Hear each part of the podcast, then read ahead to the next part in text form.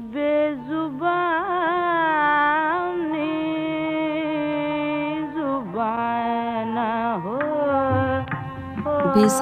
ज़ुबान हो हो। जाए, मलिका पुखराज। आप बीती। जम्मू के लोग। जम्मू में उर्दू बाज़ार है। इस बाज़ार से दो तीन गलियाँ निकलती। दो तीन मोहल्ले यहाँ मुसलमानों के थे। एक उस्ताद का मोहल्ला कहलाता था, वो काफ़ी दूर था। बाकी सब जगह हिंदुओं से भरी हुई थी। मुसलमान बहुत कम लिखे पड़े। जो थोड़े बहुत पढ़े लिखे थे, ज़्यादा से ज़्यादा क्लर्क या किसी वकील का मुंशी, वो भी गिनती के। तमाम रियासत में सिर्फ़ पाँच छह ऐसे ख़ानदान थे, जो पढ़े लिखे भी और बड़े बड़े अहदों पर। ये कौम के पठान थे। उर्दू बाज़ार के पास ही तालाब खटीका में रहते। उनमें से एक गिलगित का गवर्नर भी रह चुका था। अब दो तीन बेटे फौज में जनरल कर्नल थे। दूसरा खानदान भी उन्हीं के रिश्तेदारों का, जिनके बेटे विलायत से पढ़ लिख कर आए थे। अच्छे अहदों पर थे। दो तीन खानदान और ऐसे थे जिनकी सरकार दरबार तक रसाई थी। इज़्ज़त की निगाह से देखे जाते थे। बाकी तमाम नौजवान या फौज में या पुलिस में भर्ती हो जाते। पुलिस के सिपाही की आठ दस रुपया तनख्वाह थी। तमाम ज़िंदगी सिपाही से तरक्की न करता। क्योंकि तरक्की के लिए पढ़ा लिखा होना ज़रूरी था। बाकी नौजवान कहवा भाकर खानी या पान सिगरेट की दुकान खोल लेते। ज़्यादातर मोहल्ले में लोहार, तरखान या राज मजदूर थे। एक बात हैरानगी की ये थी कि दूध सिर्फ़ गुज्जर बेचते थे। हिंदू भी गुज्जरों से ही खरीदते। हिंदू धर्म दूध से भरिश न होता, मगर जब अपनी कढ़ाई में दूध उंडे लेता या मिठाई बन जाती तो मुसलमान के छूने से नापाक हो जाती। महाराज हरि सिंह रोशन ख्याल थे। ना वो मुसलमान होना चाहते थे, न अपने मज़हब को बुरा समझते। सिवाय इस बात के कि वो चाहते थे मुसलमानों के साथ भी इंसानों की तरह सलूक हो। उनको नौकरियाँ मिलनी चाहिए, इंसानों जैसा सलूक होना चाहिए। मेरा फ़र्ज़ है कि मैं इंसाफ करूँ। जब महाराज हरि सिंह को गद्दी पर बिठाया था, उस वक्त मुसलमान पढ़े लिखे ना थे। जो थे वो भी दस जमाते। मैं पहले बता चुकी हूँ, चंद पढ़े लिखे खानदान पहले ही बड़े बड़े अहदों पर थे। दो चार गरीबों के लड़के, जिन्होंने डबल एमए भी किया, प्रताप सिंह के जमाने में इतना तासुब था कि ये सवाल ही पैदा ना होता कि उनको नौकरी मिले। महाराज हरि सिंह के वक्त तक वो बूढ़े हो चुके थे। गरीब माँ बाप के पढ़े लिखे बेटे बेकार फिरते, कोई काम, ना काज। दूसरे लोग भी उनको देखकर इबरत हासिल करते, बल्कि आपस में बातें करते कि देखो, उन्होंने पढ़कर क्या हासिल किया है?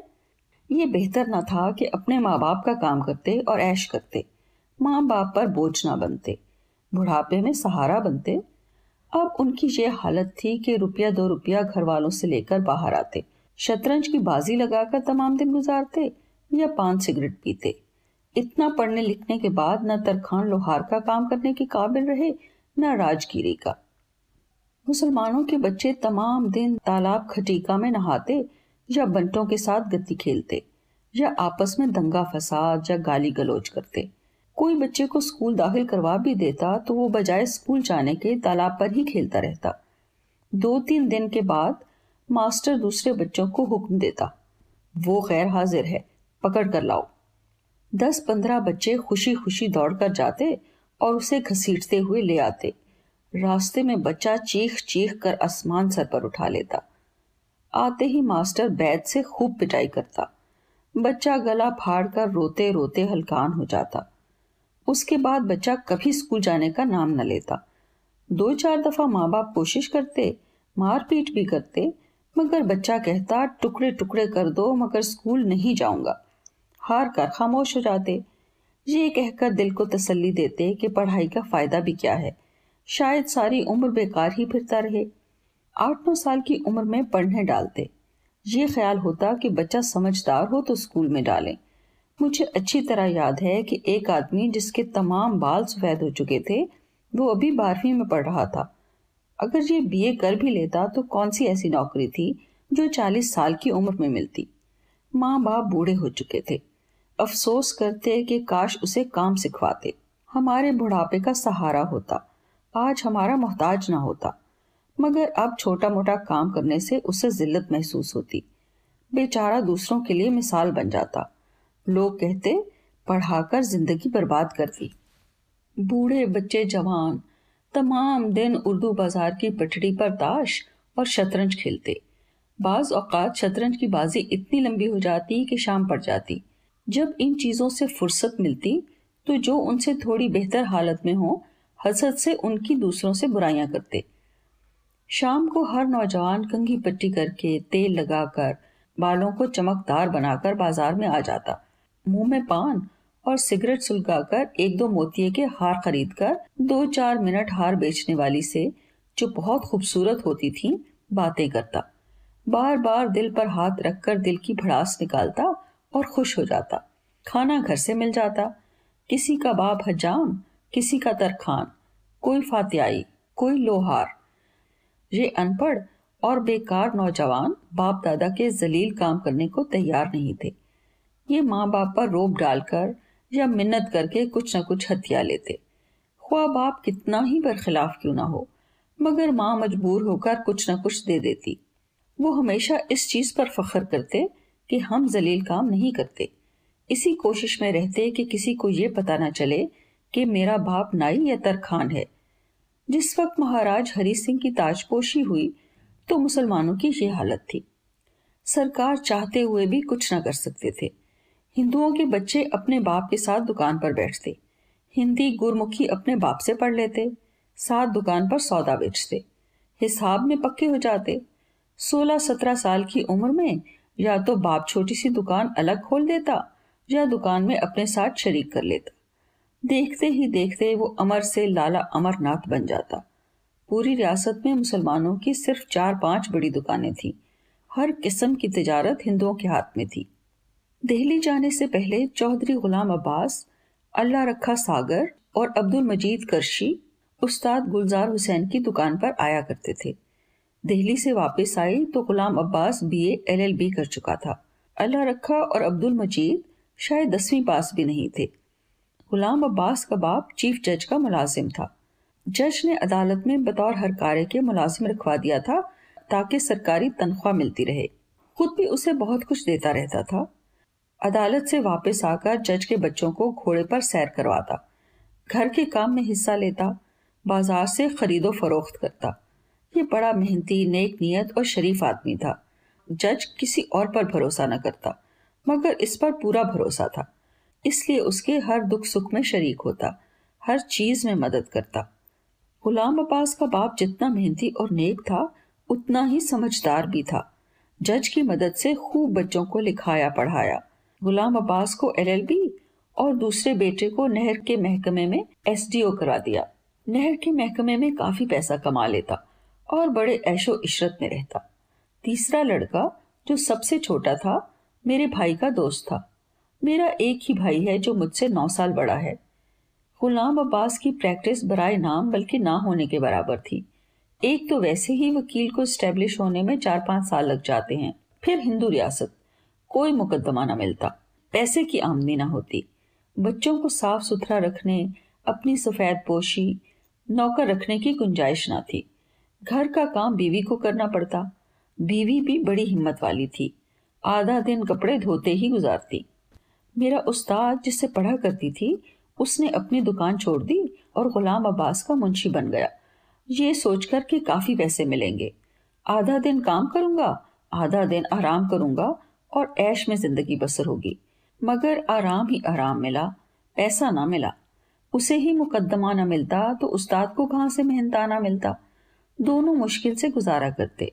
उस्ताद की बीवी से दम बदम की खबर मिलती। हमारा गुलाम अब्बास के साथ भी मेल मिलाप था। उसका छोटा भाई तकरीबन तमाम दिन हमारे साथ ही रहता था। मेरे भाई के साथ बहुत प्यार था। इकट्ठे पढ़ते थे। वैसे गुलाम अब्बास काफ़ी होशियार था। लीडर बनने का शौक था। किसी न किसी बहाने छोटा मोटा जुलूस निकाल लेता। छोटी मोटी तकरीर भी कर लेता। उसके साथ अल्लाह रखा सागर और अब्दुल मजीद करशी हमेशा रहते। दोनों पढ़े लिखे नहीं थे, मगर बहुत होशियार थे। अब्दुल मजीद करीब माँ बाप का बेटा था। रखे के बाप का नाम हुक्मदीन पटोटी था और वो बहुत अमीर था। उसके कई मकान और दुकानें उर्दू बाज़ार में थी। और भी कई जगह मकान थे। मुसलमानों के मोहल्ले में हिंदू जायदाद फरोख्त करना पसंद न करते, बल्कि जो दो चार मकान रह गए थे, वो भी बेचना चाहते थे। हुक्म दीन ने तमाम जायदाद औने पौने में खरीदी थी। उस जमाने में सौ रुपए की दुकान और दो ढाई हज़ार का काफ़ी बड़ा मकान मिल जाता। लोगों को जायदाद से कोई लगाव ना था। अगर मकान के साथ खाली ज़मीन हो तो लोग दोस्त की मिन्नत करके कहते, यहाँ मकान बना लो, एक दूसरे के नज़दीक रहेंगे, साथ मरेंगे, साथ जिएँगे। अगर दोस्त बनाता तो साथ मदद भी करते और एहसान मंद भी होते। हुक्मदीन बहुत चालाक और लालची था। कई जमीनें तो इस तरह काबू की। कुछ दुकानें दस बीस रुपए कर्ज दे देकर। जब किसी को ज़रूरत पड़ती तो उसे खुद कहता, तुम बीस रुपए ले लो, जब पास होंगे दे देना। दुकान गिरवी रख दो, मामूली चीज़ है। इस तरह दस दस बीस बीस देकर दुकान अपनी हो जाती। अगर किसी मकान वाले को ज़रूरत पड़ती तो बड़ी तसल्ली देता। तुम्हें फ़िक्र करने की क्या ज़रूरत है? तीस रुपए ले लो। दो आने किराया लिख दो। जब देना चाहो वापस दे देना। अपनी दुकान चलाते रहो। घर की बात है, उसने स्टाम्प पर अंगूठा लगा देना। इस तरह बहुत जायदाद बना ली थी। हुक्मदीन एक आँख से काना था। मोटा, काला पेट बाहर को निकला हुआ। बीवी मर चुकी थी। कंजूस इतना था कि तमाम रियासत में मशहूर था। उसकी अपनी किस्मत में कुछ नहीं लिखा था। दो बेटे थे। हफ़्ते में एक दफ़ा पाव भर गोश्त पका था। हालाँकि गोश्त दो आने सेर था। आम के मौसम में आम उस वक्त खरीदता जब सस्ते हो जाएँ।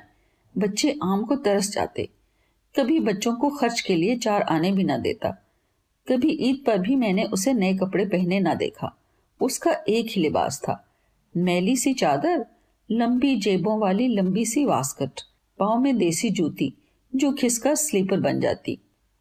इस स्लीपर से भी साल भर गुजारा कर लेता। उसके घर की दीवार हमारे घर के पिछले हिस्से की दीवार से मिलती थी। उसका बहुत बड़ा घर था। अपने लिए दो कमरे रखकर बाकी सब किराए पर दिया हुआ था। उस वक्त मकान का किराया दो तीन रुपए से ज़्यादा नहीं होता था। सिवाय पैसे के, उसे ना बच्चों से, न अपने आप से प्यार था। दोनों लड़के जवान हो गए। उनको साल में एक जोड़ा कपड़े और एक बूट, दोनों बुरी तरह गुजारा करते। जो देसी साबुन कपड़े धोने के लिए देता, कहता, इसी से नहाओ, इसी से कपड़े धो और इसी में पूरा महीना गुजारना है। साबुत चावल कभी न खरीदता, चार पैसे की दस सेर छांट लेता, खुद ही दिन में एक दफ़ा खाना पकाता। जम्मू में मशहूर था, अगर सुबह सुबह हुक्म दीन का मुँह देख लो तो सारा दिन खाना नसीब नहीं होता। रखा, जिसने अपने नाम के साथ सागर लगा लिया था, अमीर बाप का बेटा होते हुए भी गरीबों से बदतर था। ना खाने को, ना अच्छा पहनने को। तीसरा अब्दुल मजीद, जिसने अपने नाम के साथ करशी लगा लिया। ये पाँच छह जमातें पढ़ा हुआ था।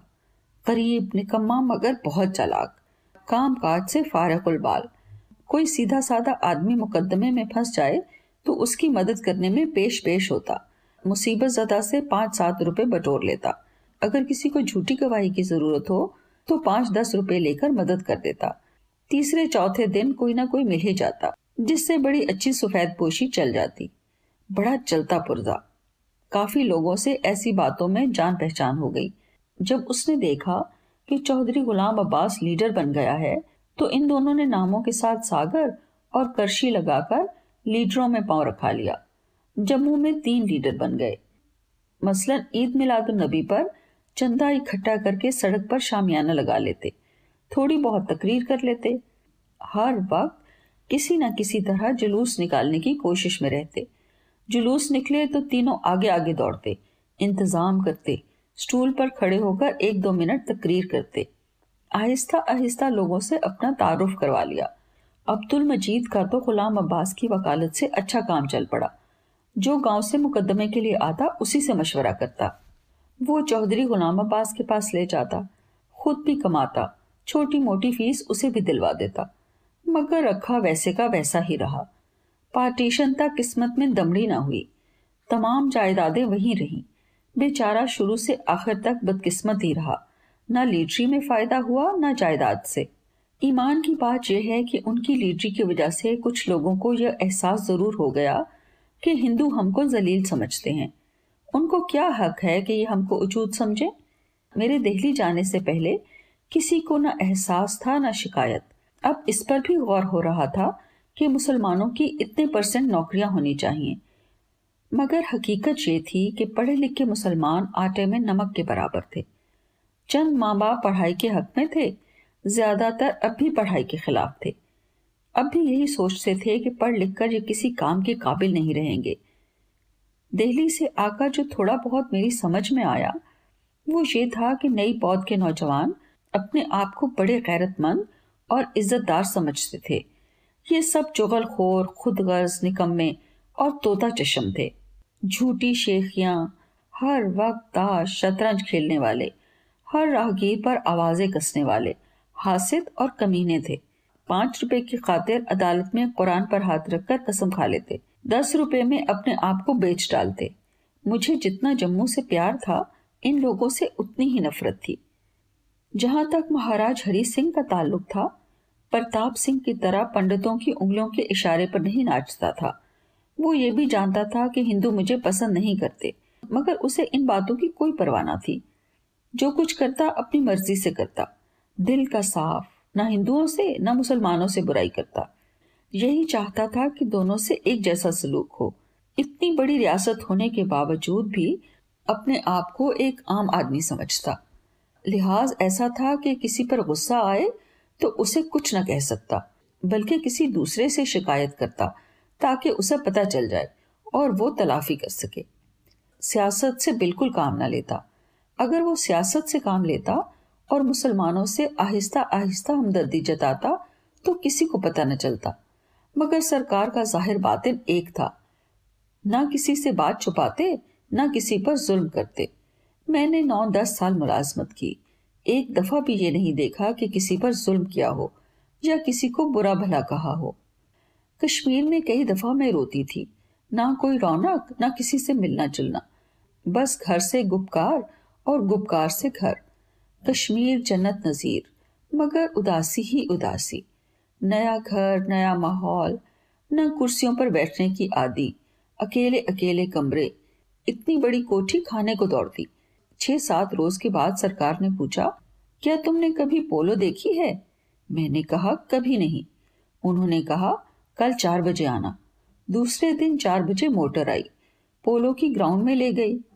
घोड़े इधर से उधर भाग रहे थे। गेंद को कभी इधर, कभी उधर ले जाते। कभी सब घोड़े एक जगह जमा हो जाते। उनमें से एक आदमी गेंद लेकर आगे ले जाता।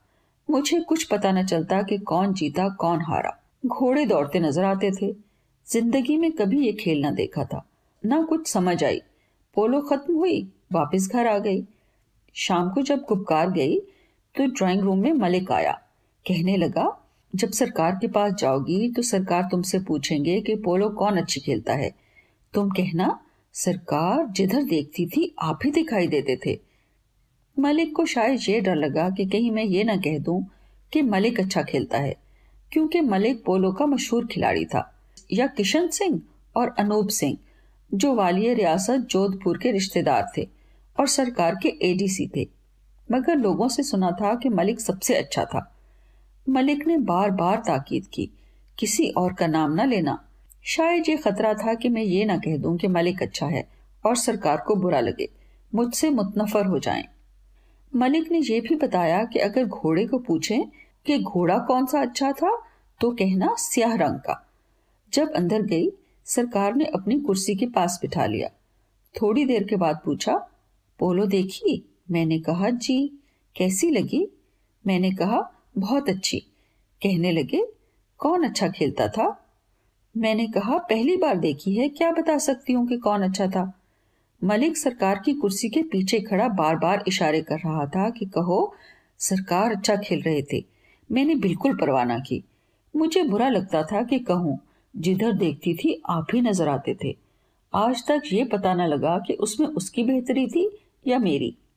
बाद में सरकार कहने लगे अच्छा बताओ, तुम्हें घोड़ा कौन सा पसंद आया? मैंने फ़ौरन मलिक का बताया हुआ घोड़ा बता दिया। तमाम कमरा तालियों से गूंज उठा। सब कहने लगे, जानती सब कुछ है, मगर अनजान बनती है, अक्लमंद और समझदार है। हफ़्ते में दो तीन बार पोलो देखने के लिए भी गाड़ी भेजते। पोलो देखने जाती, मगर सिर्फ़ सरकार को खुश करने के लिए, वरना मुझे कुछ समझ में ना आता, ना ही समझने की कोशिश करती। शायद इसलिए बुलाते थे कि मैं खुश होती हूँ। जब अल्लाह की मेहरबानी होती है तो हर चीज़ में अच्छाई होती है। ये ठीक ही मिसाल है। बंदा करे कवलियाँ ते रब करे सवलियाँ मैं बेवकूफ़ी की बात भी करती तो अक्लमंदी की हो जाती। अभी रियासत की हेरा फेरियों से बिल्कुल नावाकिफ थी। ना तजुर्बाकार थी, ना उनकी तरह खुशामद करती, ना ही सरकार से खौफ आता था। एक रोज सरकार ने पूछा, तुमने कश्मीर में क्या क्या देखा है और कहाँ कहाँ की सैर की है? मैंने कहा गुपकार और पोलो ग्राउंड हद है। इतने दिनों में सिर्फ़ पोलो ग्राउंड देखी है और कुछ नहीं देखा। सरकार ने कहा, चलो हम निशात बाग दिखाएँगे। मगर ऐसे कि या तो नूरजहां ने देखा होगा या तुम देखोगी। निशात बाग। सरकार ने उसी वक्त अब्दुल कयूम सेक्रेटरी को बुलाकर कुछ हिदायत दी। मेरे लिए भी कह दिया कि अंधेरा होने से पहले हफ़्ते की शाम को निशात बाग पहुँचा देना। कुछ और लोगों को बुलाकर कहा कि तमाम बाग में पत्ते पत्ते पर दीपक माला होनी चाहिए। सबसे ऊपर वाली बारादरी में खाने का इंतज़ाम हो। हफ़्ते के दिन छह बजे तैयार हो गई। बहुत खुश थी कि बाग में जाना है। सात बज गए, मोटर ना आई। आठ बजे भी मोटर का नामो निशान भी ना था। सोचा, शायद प्रोग्राम कैंसिल हो गया है। सड़क की तरफ़ देख देख कर आँखें पक गईं। साढ़े आठ बज गए। उस रोज पता चला कि इंतज़ार की घड़ियाँ कितनी लंबी होती हैं। पौने नौ बजे मोटर आई। जल्दी जल्दी मोटर में बैठे और निषाद बाग की तरफ़ चल पड़े। अभी आधा रास्ता भी तय नहीं किया था कि सरकार की अपनी खास रोल्स रॉयस गाड़ी मिली। ड्राइवर ने हमारी गाड़ी रोककर ड्राइवर से पूछा, इतनी देर क्यों लगी? मैंने कहा, मैं तो छह बजे से तैयार बैठी थी। पौने नौ बजे गाड़ी आई। मैं फ़ौरन आ गई। सरकार का ड्राइवर कहने लगा, तुम इस गाड़ी में आ जाओ। बाकी सब उसमें आ जाएँ। ड्राइवर तेज चलाकर निषाद बाग के दरवाजे पर पहुँच गया। गाड़ी से उतरकर दरवाजे पर पहुँची तो देखा पाँच छह आदमी के साथ सरकार खड़े हैं। सरकार ने सवाल किया, क्या हुआ? क्यों देर लगी? क्या वजह हुई? मैंने कहा, पता नहीं, मैं तो छह बजे से तैयार बैठी थी। गाड़ी पौने नौ बजे आई। मैं फ़ौरन आ गई। निषाद बाग के सात तख्ते थे। हर तख्ता पहले तख्ते से दस बारह फुट ऊँचा। तख्ते काफ़ी लंबे चौड़े, दरमियान में फव्वारे। फव्वारों के दोनों तरफ़ चलने के लिए पटड़ियाँ पटड़ियों के साथ फूलों की बड़ी बड़ी क्यारियाँ। खूबसूरती ये थी कि हर तख्ते के फूलों का रंग अलग अलग था। जहाँ तख्ता खत्म होता, वहाँ फवारों के दरमियान आबशार गिरती। सात तख्ते और सात आबशारें थीं। पहले तख्ते से खड़े होकर अगर ऊपर देखो तो सातों आबशारें और सातों फवारों की लाइनें साफ़ नज़र आती। आबशारों का पानी जब नीचे गिरता तो चांदी की तरह चमकता। जब सीढ़ियाँ चढ़कर दूसरे तख्ते पर जाते तो दूसरे रंग के फूलों का तख्ता नज़र आता। बाग में रोशनी का ये आलम था कि तमाम बाग जगमग कर रहा था। हर फवारे की चोटी पर बिजली का बल्ब फवारों की दोनों तरफ़ पटड़ियों पर दियों की लाइन बड़े बड़े दरख्तों पर रोशनी ऐसी खूबसूरत थी कि लफ्जों में बयान नहीं हो सकता। जर्द रंग के फूलों वाला तख्ता तो ऐसे मालूम होता जैसे किसी खूबसूरत इमारत ने जेवर पहना हो। तमाम बारह दरिया बिजली और दियों से जगमग कर रही थी। एक तो वैसे ही निषाद बाग दुनिया में बेमिसाल, सोने पर सुहागा ये कि रोशनी।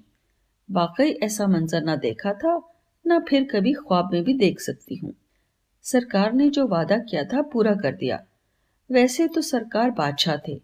चाहते तो हर साल ऐसा कर सकते थे, मगर नौ दस साल तक दोबारा नहीं देखा। साठ साल के बाद मैं कश्मीर गई। अफसोस के निषाद बाग अब वैसा नहीं था।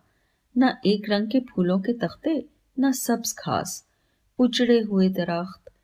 मैंने फारूक अब्दुल्ला साहब को बताया कि हमारे जमाने में हर तख्ता एक रंग के फूलों का होता था। अब भी आप ऐसा करें घास पर भी मेहनत करें। उन्होंने वादा किया, मगर थोड़े अरसे के बाद ही हुकूमत बदल गई। सरकार गेट पर इसलिए आए थे कि उन्हें यकीन था कि मुझे ज़रूर कोई हादसा पेश आ गया है। ढाई घंटे कैसे लेट हो सकती है? क्योंकि उन्होंने मुझे देखते ही कहा, ठीक हो, तुम ज़िंदा हो। उनके साथ दो तीन एडीसी खुसरो जांग और कयूम साहब थे। कयूम साहब कुछ ज़्यादा ही पी गए थे, बाकी सब ठीक ठाक थे। सरकार ने मुझे कहा, मुझे तो पूरा यकीन हो गया था तुम्हें कुछ हो गया है। कयूम साहब कहने लगे, अफसोस, तुमने सरकार को इतना परेशान किया कि जिसकी हद नहीं। मैंने कहा, मैंने क्या किया है? मैं तो छह बजे से तैयार बैठी थी, मोटर ही नहीं आई, मेरा क्या कसूर है? सरकार खामोश रहे। सबने सातवें तख्ते पर पहुँचना था।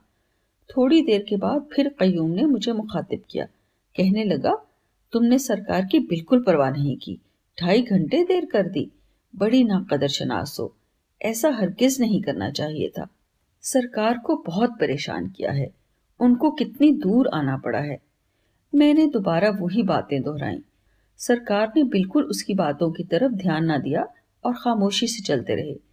पाँच दस मिनट के बाद फिर वही तकरीर शुरू कर दी। उसकी बातें सुनकर मैं रूहानसी हो गई। हैरान थी कि मेरे साथ क्या दुश्मनी हो गई है। मैंने इसका क्या बिगाड़ा है? छह महीने पहले ये कहता था, मैंने आपके लिए ऐसा तोहफा ढूंढा है जिसका कोई जवाब नहीं। रास्ता काफ़ी लंबा था। तमाम इंतज़ाम सातवें तख्ते पर था। सब बाग और रोशनी का नज़ारा देखते हुए जा रहे थे। कयूम फिर बोला, हैरान हूँ, तुमने ऐसा क्यों किया? तुमने सरकार का दिल तोड़ दिया। सरकार ने तुम्हें दिखाने के लिए ये सब कुछ किया। कयूम साहब के पाँव डगमगा रहे थे। जबान भी लड़खड़ा रही थी, मगर हर दो मिनट के बाद यही गुफ्तगु कर रहे थे। बीस दफ़ा सुनाया। मैं बहुत खुश ना थी।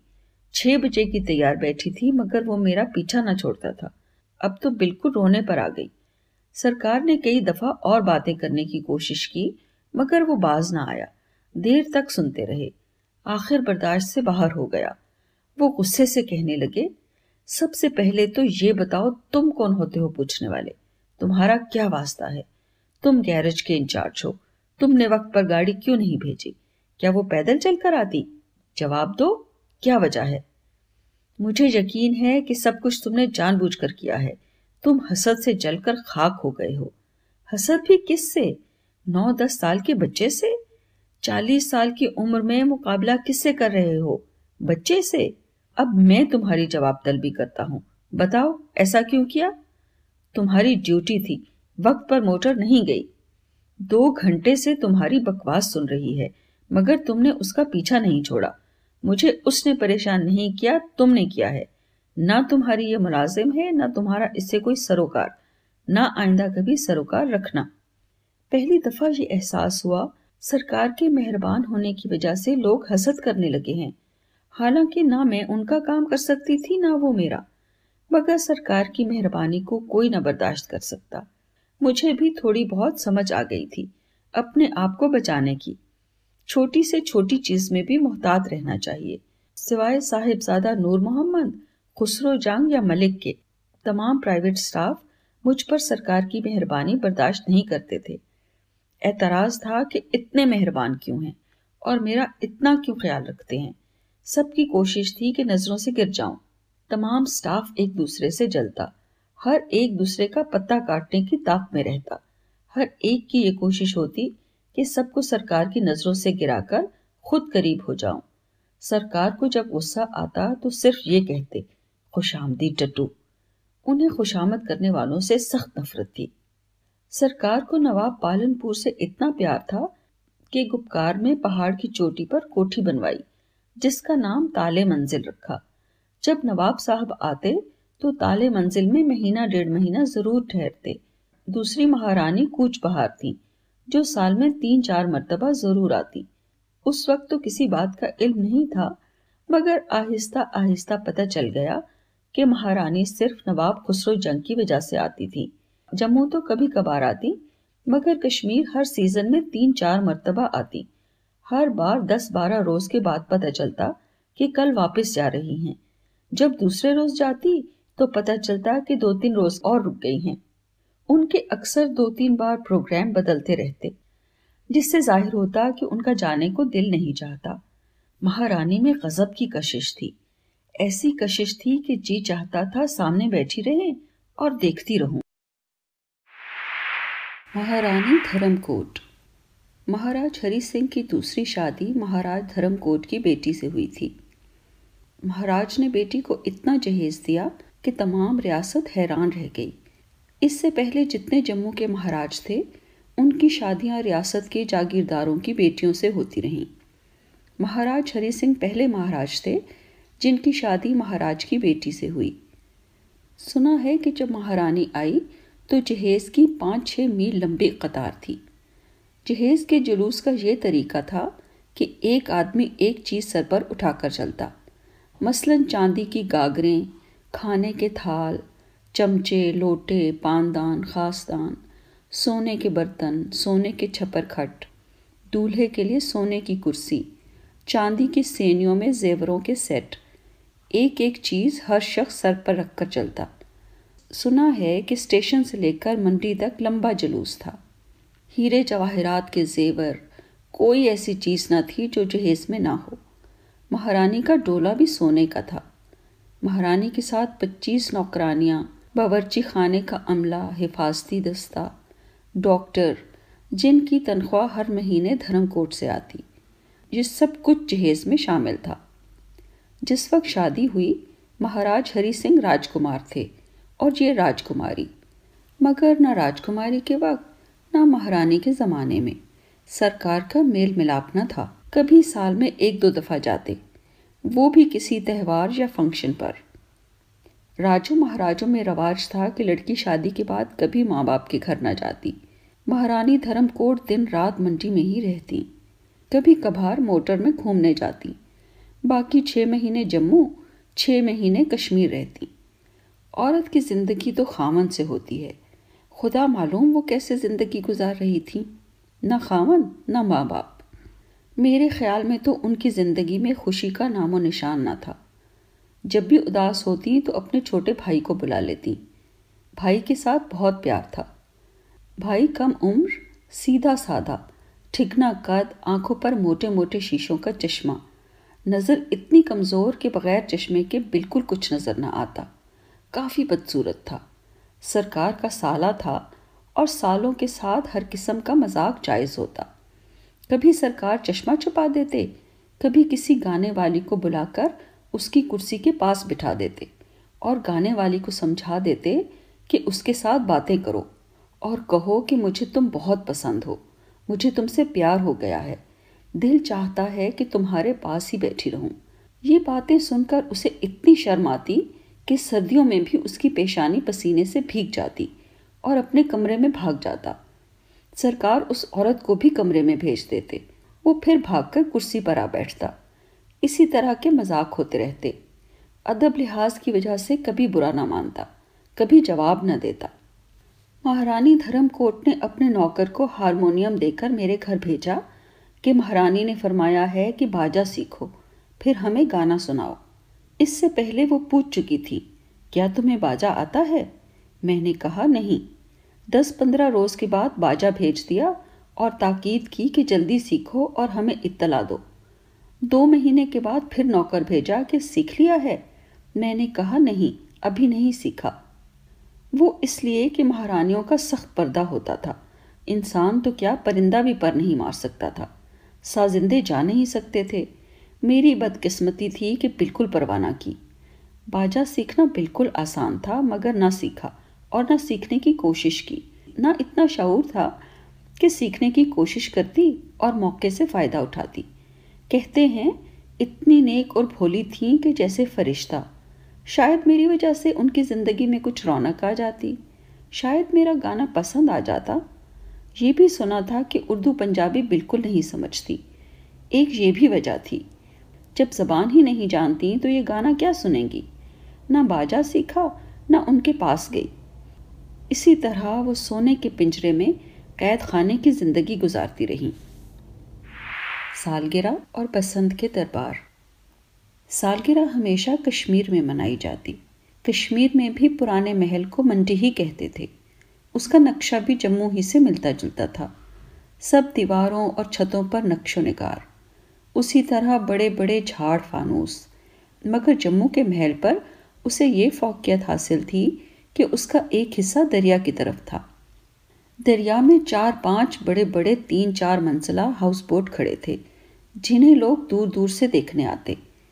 कश्मीरी कारीगरी का बेहतरीन नमूना थे। सालगिरह की तकरीब पर एक दो गाने वालियाँ बाहर से भी बुलाई जाती थी। नवाब पालनपुर भी हर सालगिरह पर मौजूद होते। दो तीन रोज पहले ही गाने की महफिल शुरू हो जाती, क्योंकि दरबार में तो गाना सुनने का सवाल ही पैदा ना होता था। दरबार शुरू होते ही लोग नज़रें देते। हर दरबार में पहले मेरा गाना शुरू होता। बमुश्किल हर एक को दस मिनट मिलते। सालगिरह से पहले दो चार प्राइवेट महफिलें होती। जो मिनिस्टर या जागीरदार पसंद हों, वो शामिल हो जाते। दरबार के बाद सब कॉलेजों के लड़के आपस में कश्तियाँ चलाने का मुकाबला करते। तमाम लड़कों का एक ही लिबास, जर्द टी शर्ट सफ़ेद जराबें, सियाह पम्प शूज़, जर्द किश्तियाँ, जर्द चप्पू। किश्तियाँ तीन फुट चौड़ी, आठ फुट लंबी। हर किश्ती में पंद्रह सोलह लड़के। बड़े बड़े मोटे लोहे के कड़े, जिनमें चप्पू एक ही जगह रहते। एक सीट पर दो लड़के बैठ जाते। सब लड़के एक ही ताल में चप्पू चलाते। सब लड़के सर से नंगे। लड़के जब चप्पू चलाने के लिए आगे झुककर सर उठाते, सर के बालों का काला रंग, एक ही रिदम में सर उठाना और झुकना, जर्द और काला रंग इतना खूबसूरत होता कि देखने वाले अशश करते। सब किश्तियों में जो अव्वल आता, सरकार उसे इनाम देते। दरबार ख़त्म होते ही जब सलामी शुरू होती तो सरकार देखने के लिए दरिया की तरफ़ आ जाते। हर किश्ती पर अपने अपने कॉलेज का नाम होता। दरिया के किनारे पर तमाशाई खड़े होते। दौड़ शुरू होती तो कई लोग साथ साथ भागते, तालियाँ बजाते ज़ोर ज़ोर से छलांगे लगाकर शाबाश के नारे लगाते। बहुत रौनक और चहल पहल होती। इनाम बांटकर सरकार गुपकार चले जाते। रात को राजपूत बरादरी को मंडी में खाने पर बुलाया जाता। दो ढाई बजे तक गाने की महफिल जारी रहती। तमाम साल सिर्फ़ दो दफ़ा नज़रें होती। सालगिरह और बसंत पर। सरकार ने एक कोठी डल लेक में बनवाई हुई थी। उसकी ग्राउंड के इर्द गिर्द पानी था। खूबसूरती ये थी कि ग्राउंड ऐसे मालूम होती जैसे प्लेट में कोई चीज़ डालकर पेश कर रहे हैं। हर साल सरकार इसमें डेढ़ दो महीने रहते थे। सरकार को आसमान के नीचे बैठना बहुत पसंद था। हर शाम इसी ग्राउंड में बैठते, यहीं खाना खाते। चांदनी रात में डल का पानी इस तरह चमकता जैसे चांदी। कोठी में आने जाने के लिए हर वक्त दस बारह शिकारे ड्यूटी पर मौजूद रहते। मुझे भी शिकारे में ही आना पड़ता। वैसे तो खुशकी का रास्ता भी था, मगर डल लेक कगरी बल के करीब था। घर से मोटर पर आकर शिकारे में दो मिनट में पहुँच जाती थी। सरकारी शिकारे बहुत आरामदेह और खूबसूरत थे। नर्म नर्म कुशन, उमदा ऊन की कढ़ाई चार मांझी जो रिधम से चप्पू चलाते। मांझी ऐसे माहिर थे कि उनको चप्पू चलाने के कई तरीके आते। जो लोग सैर को आते, ज़्यादातर शिकारों में ही आते जाते। एक तो किराया सस्ता, फिर दरिया की सैर, हाउस बोटों का नज़ारा, हाउस बोटों में रहने वालों का नज़ारा। कश्मीर में हर शहर के लोग आते। विलायत, मारवाड़, पंजाब, कोई ऐसा मुल्क न था जहाँ के लोग कश्मीर देखने ना आए।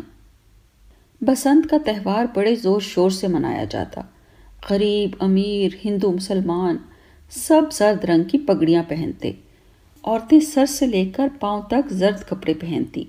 बच्चे, बूढ़े, जवान, जिधर नज़र पड़ती जर्द रंग दिखाई देता। ये सरकारी हुक्म नहीं था। लोग अपनी खुशी से हर त्यौहार मनाते। गरीबी तो बहुत थी, मगर खुदा जाने क्या वजह थी? हर शख्स के दिल में उमंग थी। हर एक खुशी मनाने का बहाना ढूंढता था। हर एक के चेहरे पर खुशी नज़र आती। हर आदमी हर त्यौहार को अपना त्यौहार समझता। बसंत का त्यौहार इतनी धूमधाम से मनाया जाता कि तमाम मंडी की सड़क पर जर्द रंग का गुलाल बिछा दिया जाता। जहाँ से सरकार पैदल चलकर चबूतरे पर पहुँचते, वहाँ सीढ़ियों पर जर्द बानात, चबूतरे पर जर्द कालीन, सोने की कुर्सी जर्द रंग की मखमल पर सुनहरी काम का छत्तर, दरबारियों के जर्द रंग का लिबास, जर्द बनारसी पगड़ी, जर्द ब्रोकेट की अचकन, जर्द कमरबंद, जर्द मखमल पर सुनहरी काम का तलवार का खौल।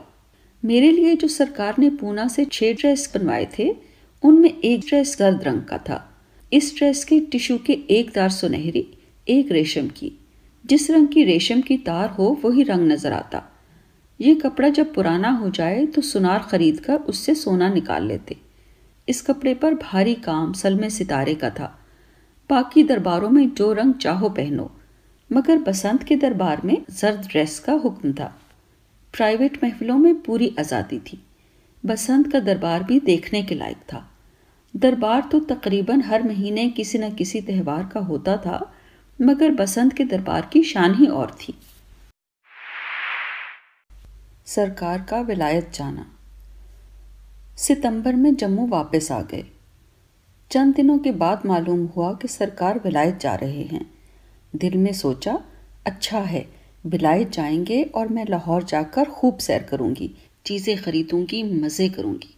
सरकार ने जाने से दो दिन पहले मुझे अपने पास बुलाया और ताकीद की। मेरी गैर हाजिरी में मेरे किसी मातहत, मिनिस्टर या उनकी बीवियों के घर नहीं जाना। ना कभी रियासत से बाहर जाना। मैंने तभी जबान में कहा, दो चार रोज़ लाहौर जाऊँ? उन्होंने सख्ती से कहा हर किस नहीं। सरकार विलायत चले गए। सख्त उदासी छा गई। मालूम होता था जैसे जम्मू उजड़ गया है। ना कोई काम, ना कहीं जाना आना। जब सरकार यहाँ थे तो शाम को तैयारी करनी, महल में जाना, ग्यारह बजे तक रंग बिरंगी बातें सुननी। हँसी मज़ाक में वक्त का पता ही न चलता। उनके जाने के बाद दिल बेजार हो गया। कुछ न सोचता, क्या करूँ? सुबह घंटा डेढ़ घंटा गाने की प्रैक्टिस करती, उसके बाद अल्लाह अल्लाह खैर सल्ला। पड़ोस में मेरी एक हम उम्र थी। उससे कहा, शाम को चार पाँच बजे सैर को जाया करें। वो खुशी से राज़ी हो गई। दूसरे रोज़ सैर के लिए गए। रास्ते में नंदा बस सर्विस के साथ साइकिलें मुरम्मत करने की दुकान थी। वहाँ एक आदमी गर्म चने और मकई के दाने बेच रहा था। छोटे से मिट्टी के बर्तन में आग डालकर चनों पर रखी थी, जिससे भाप निकलते देखकर खामखा खाने को दिल चाहता था। सहेली कहने लगी, तुम्हारे पास पैसे हैं? मैंने मज़ाक से बड़ों की नकल करते हुए कहा, मेरे पास तो जहर खाने के भी पैसे नहीं। बात करते करते हम आगे चले गए। दूसरे दिन शाम को जब उस दुकान के पास आए तो आवाज़ आई यार, तेरे पास पैसे हैं? सड़क के दूसरे किनारे से आवाज़ आई। कसम है, मेरे पास तो जहर खाने के लिए भी पैसे नहीं। हम दोनों ने हैरानगी से एक दूसरे को देखा। थोड़ी दूर आगे जाकर कहा, ये बात तो कल हमने की थी। फिर सोचा कि शायद ये इत्तफाक हो। मगर जब दूसरे रोज गुजरे तो फिर आवाज़ आई, यार, पैसे हैं? उसी तरह दूसरी तरफ़ से आवाज़ आई। यकीन हो गया कि ये हमारी नकल उतार रहे हैं। न लड़के हमारी तरफ़ देखते, न आँख से आँख मिलाते। सिर्फ़ सुनाने के लिए सड़क के दोनों तरफ़ खड़े होकर सवाल जवाब करते। सलाह की कि अब इधर सैर के लिए नहीं आएँगे। हालाँकि उधर बहुत खूबसूरत बाग था, जो सिर्फ़ औरतों की तफरीह के लिए था। हमने कहा, लानत डालो, कल से इधर नहीं आएँगे। दूसरे रोज रेजिडेंसी रोड की तरफ़ गए। उधर बाग वगैरह नहीं था। जल्द वापस आ गए। घर की सीढ़ियाँ चढ़ने से पहले आवाज़ आई, यार, पैसा है? सड़क की दूसरी पटड़ी से दूसरे लड़के ने वही जवाब दिया। गुस्से से खून खोल गया। फ़ौरन गर्दन मोड़कर उनकी तरफ़ देखा, मगर वो बगैर नज़र मिलाए गुजर गए। दिन में एक दो दफ़ा घर में भी ये आवाज़ें ज़रूर सुनाई दे दी। सोचा कि इधर या उधर जाने से क्या फ़र्क पड़ता है। ये नामुराद तो घर में भी आवाज़ें पहुँचा देते हैं। बाग में झूले भी हैं फिर उस तरफ़ जाना शुरू कर दिया। उनकी दुकान आती तो सिवाय इसके कि नज़र नीची करके गुजर जाएँ और कुछ न कर सकते। ये हालत हो गई कि हर वक्त घर में भी कान खड़े रहते। मेरा घर ज़्यादा से ज़्यादा दस ग्यारह फुट ऊँचा था। सहन में दो शहनशीनें थी। शाम को शहनशीन पर बैठकर बाज़ार की रौनक देखने के लिए अक्सर ताक झाँक रहती थी। ये नामुराद जानते थे और एक दो मरतबा ज़रूर आते। अब उनकी तादाद दो चार नहीं थी। जो लड़के साइकिल बनवाने आते, वो सबको बताते होंगे, ये सब हिंदू थे। खुदा जाने कितने लड़के होंगे। कभी नाका ना होता। दिन में तीन चार मरतबा ज़रूर आवाज़ें आती। रास्ता गुजरते जब आवाज़ आती तो कई दफ़ा इरादा करती कि इनको खूब डांटूं। फिर सोचती, क्या कहूँ? ना कोई बुरी बात करते हैं, ना हँसते हैं, ना मेरी तरफ़ देखते हैं। नाराज़ हूँ तो किस पर? बेबस होकर ये फैसला करती कि भौंकने दो, मेरा क्या बिगड़ता है? सरकार को विलायत गए महीना गुजर गया। उनका खास अर्दरी लच्छू एक पार्सल लेकर आया कि सरकार ने तुम्हारे लिए भेजा है। खुशी खुशी पार्सल खोला। उसमें से एक दर्जन स्किन कलर की जुराबें निकली। दिल में कहा कि भला ऐसी जुराबों का क्या फ़ायदा कि किसी को पता ही ना चले कि जुराबें पहनी हैं। फ़ौरन रंगसास को बुलाया। कहा, बारह साड़ियों के साथ मैच कर दो। जब वो रंग लाया तो उनका अजीब हुलिया था।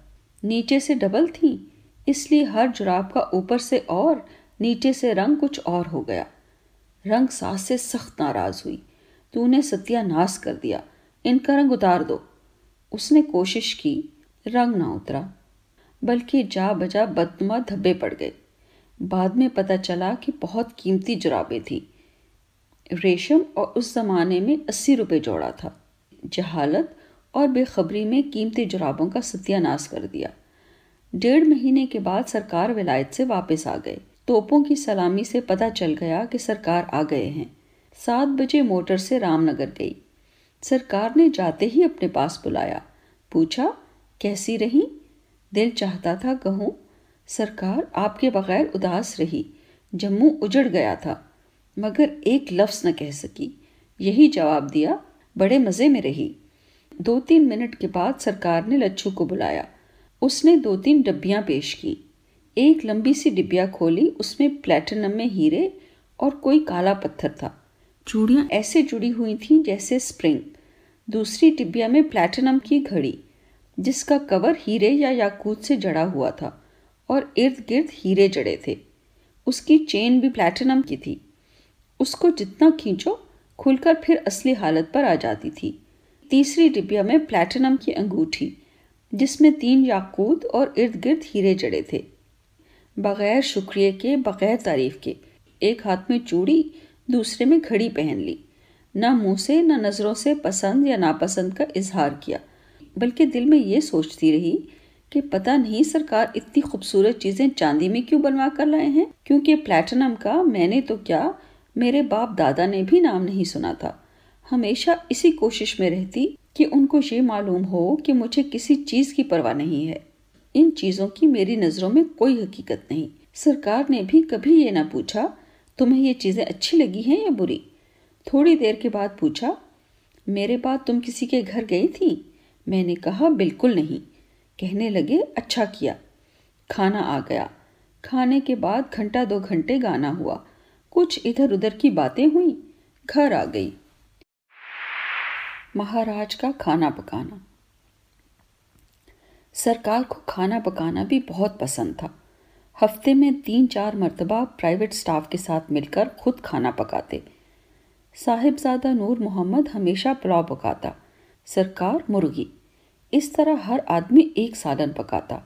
तमाम मसाले, गोश्त, मुर्गियाँ नौकर पास रख देते। साथ ही अंगीठियों में कोयले जलाकर हर एक को पकाने के लिए कुर्सियों के सामने रख देते। हर अंगीठी के पास एक नौकर मौजूद रहता, जिसको जिस चीज़ की ज़रूरत होती, वो हाजिर कर देते। सरकार का काम मेरे ज़िम्मे होता। सरकार कुर्सी पर बैठकर ऑर्डर देते। देखो मुर्गी गल गई है या नहीं? चमचा फेरो, नमक चखो। अब भून लो। जैसा बताते मैं करती रहती। जब खाना पक जाता तो सबका मुकाबला होता कि किसने सबसे अच्छा पकाया। घंटों बातें होती, बहस होती। कई दफ़ा खुसरो जंग को, कई दफ़ा नवाब साहब को मुनसिफ बनाया जाता। ये ज़रूरी नहीं था कि सब ये कहें कि सरकार का अच्छा है। हर रोज़ शाम को सात बजे घर से रामनगर आ जाती थी। हर रोज़ यहीं खाना खाती। एक दिन जब मुर्गी में चमचा हिला रही थी तो सरकार कहने लगे मैंने देखा है कि तुम बहुत भूखी हो। हर रोज़ यहीं खाना खाती हो। ये बात मुझे तीर की तरह लगी। ऐसी बुरी लगी कि दिल में पक्का इरादा कर लिया। ख्वाब भूखी मर जाऊँ, मगर यहाँ कभी खाना नहीं खाऊँगी। सात बजे बुलाकर एक बजे तक यहाँ रखते हैं। तो खाना किस वक्त खाऊं? साथ दाना भी दे रहे हैं। इसी बात से तो हमेशा डरती थी कि ये मुझे किसी चीज़ में भूखा नंगा न समझें। कभी जेवर और कपड़े को आँख भर कर न देखती कि कहीं ये न समझें कि मैंने कुछ देखा ही नहीं है। उन्होंने तो मज़ाक किया, मगर मेरा खाना हराम हो गया। मुझे अच्छी तरह याद है। जब किसी अड़ोसी पड़ोसी ने कहना, खाना खा लो तो दिल चाहते हुए भी सख्ती से इनकार कर देना, ताकि ये ना मालूम हो कि मैं भूखी हूँ। जब सरकार ने ये बात कही तो आँखों में आँसू आ गए। दस मिनट के बाद सरकार कहने लगे, मुर्गी पक गई है। नमक चक्कर उतार दो। मैंने कहा, नमक तो खुद चख लें। मेरे लिए यहाँ का खाना हराम है। सरकार खूब हंसे। इतनी हँसी आई कि आँखों से पानी बहने लगा। कहने लगे, पागल हो गई हो। मैंने तो मज़ाक किया था। मैंने कहा, मज़ाक था या नहीं? मैंने तो कसम खा ली है। यहाँ की हर चीज़ मेरे लिए हराम है। जो खाना था खा लिया। अब मेरे लिए सुअर बराबर है। पक्की कसम खा ली है। साथ ही आँसू भी निकल आए, क्योंकि बड़े ज़ोर से भूख लग रही थी। वो खामोश हो गए। नौकर थाल लगा रहे थे। सरकार ने अपने पास बिठाकर कहा, शाबाश, खाना खा लो। खाकर बताओ किसका अच्छा है? मैंने बड़ी मायूसी से कहा, मैं नहीं खा सकती। सरकार कहने लगे अच्छा तुम्हें मेरी कसम है। मैंने कहा, मैं तो आपसे पहले कसम खा चुकी हूँ। कहने लगे, अब मैं बहुत बड़ी कसम डालने लगा हूँ। देखता हूँ कैसे नहीं खाती। अगर तू ना खाए तो मेरा मांस खाए। मैंने कहा, ना मैं आपका मांस खा सकती हूँ, ना कभी कोई खा सकता है। यहाँ तो सुअर का मामला है। हार कर कहने लगे, अगर तू नहीं खाएगी तो मैं भी नहीं खाऊँगा। शुक्र है कि ये सब बातें किसी और ने नहीं सुनी, क्योंकि सरकार के बिल्कुल करीब बैठी थी। बकौल उस्ताद मम्मन खां के, कोई और महाराज होता तो कहता, कमीनी, तेरी ये मचाल। मगर सरकार इतने रहम दिल थे कि मेरे जैसी बदतमीज़ को भी यही यकीन दिलाते रहे कि मैंने तो सिर्फ़ तुम्हें चिढ़ाने के लिए ये बात कही थी। शायद उन्हें मेरी यही बात पसंद थी। शायद जी हजूरी से थक जाते थे। हर एक के सत बच्चन से थक जाते थे। उन्होंने फिर कहा, चलो खाना ले आओ, पागल न बनो। मैं भी भूख से मर रही थी। मेरा गुस्सा भी आंधी की तरह सेकंड में चढ़ता एक सेकंड में उतर जाता। दस मिनट के बाद ये दिल चाहता कि माफ़ी मांगो, मगर ऐसा कभी ना होता। ना माफ़ी मांगती, ना ये ज़ाहिर होने देती कि अपने किए पर पशेमान हूँ। जो कुछ होता दिल में ही होता। हर दूसरे तीसरे दिन सालन पकाने की वजह से मैं ऐसी माहिर हो गई कि सरकार का हर सालन सबसे अच्छा होता। नाम सरकार का होता, पकाती सब कुछ मैं। घर में नानी बहुत अच्छा पकाती। घर के सहन में ही चूल्हे बनाए हुए थे। जब हंडिया पकती तो सब कुछ सामने ही होता। सर्दियों में शौक से चूल्हे के पास बैठकर हंडिया भूनती। घर की तरह सरकार की हंडिया पका देती। सब तरकीबों का पता था। हमेशा सरकार की हंडिया सबसे मज़ेदार होती। कई दफ़ा खाना पकाने के दौरान सरकार किसी गाने की फरमाइश करते। मैं फ़ौरन बग़ैर सास के सुना देती। मुझे कोई फ़र्क न पड़ता। मरसी पढ़ने से काफ़ी प्रैक्टिस थी, बल्कि सरकार हमेशा कहते बग़ैर साजिंदों के तुम ज़्यादा अच्छा गाती हो। सरकार के अलावा भी सब यही कहते थे कि तुम्हें तो हमेशा साजिंदों के बग़ैर सुनना चाहिए। अप्रैल का महीना आ गया। कश्मीर जाने की तैयारियाँ शुरू हो गईं। हसब मामूल मोटर मिली। जम्मू में सिर्फ़ नंदा बस सर्विस के साथ ही एक पेट्रोल पंप था, जहाँ से सब मोटरों, बसों की टंकियाँ फुल करवाते, बल्कि एक दो ड्रम भी भरवाकर साथ रखते ताकि रास्ते में ख़त्म न हो जाए। हमारी मोटर वाला भी पेट्रोल के लिए खड़ा हुआ। फ़ौरन साइकिलों की दुकान से आवाज़ आई, यार, पैसे हैं? मैंने दिल में शुक्र अदा किया, कश्मीर जा रही हूँ। अब छः महीने तो ये आवाज़ नहीं सुनूँगी। कश्मीर आठ दस दिन रहने के बाद सरकार ने शिकार का प्रोग्राम बनाया।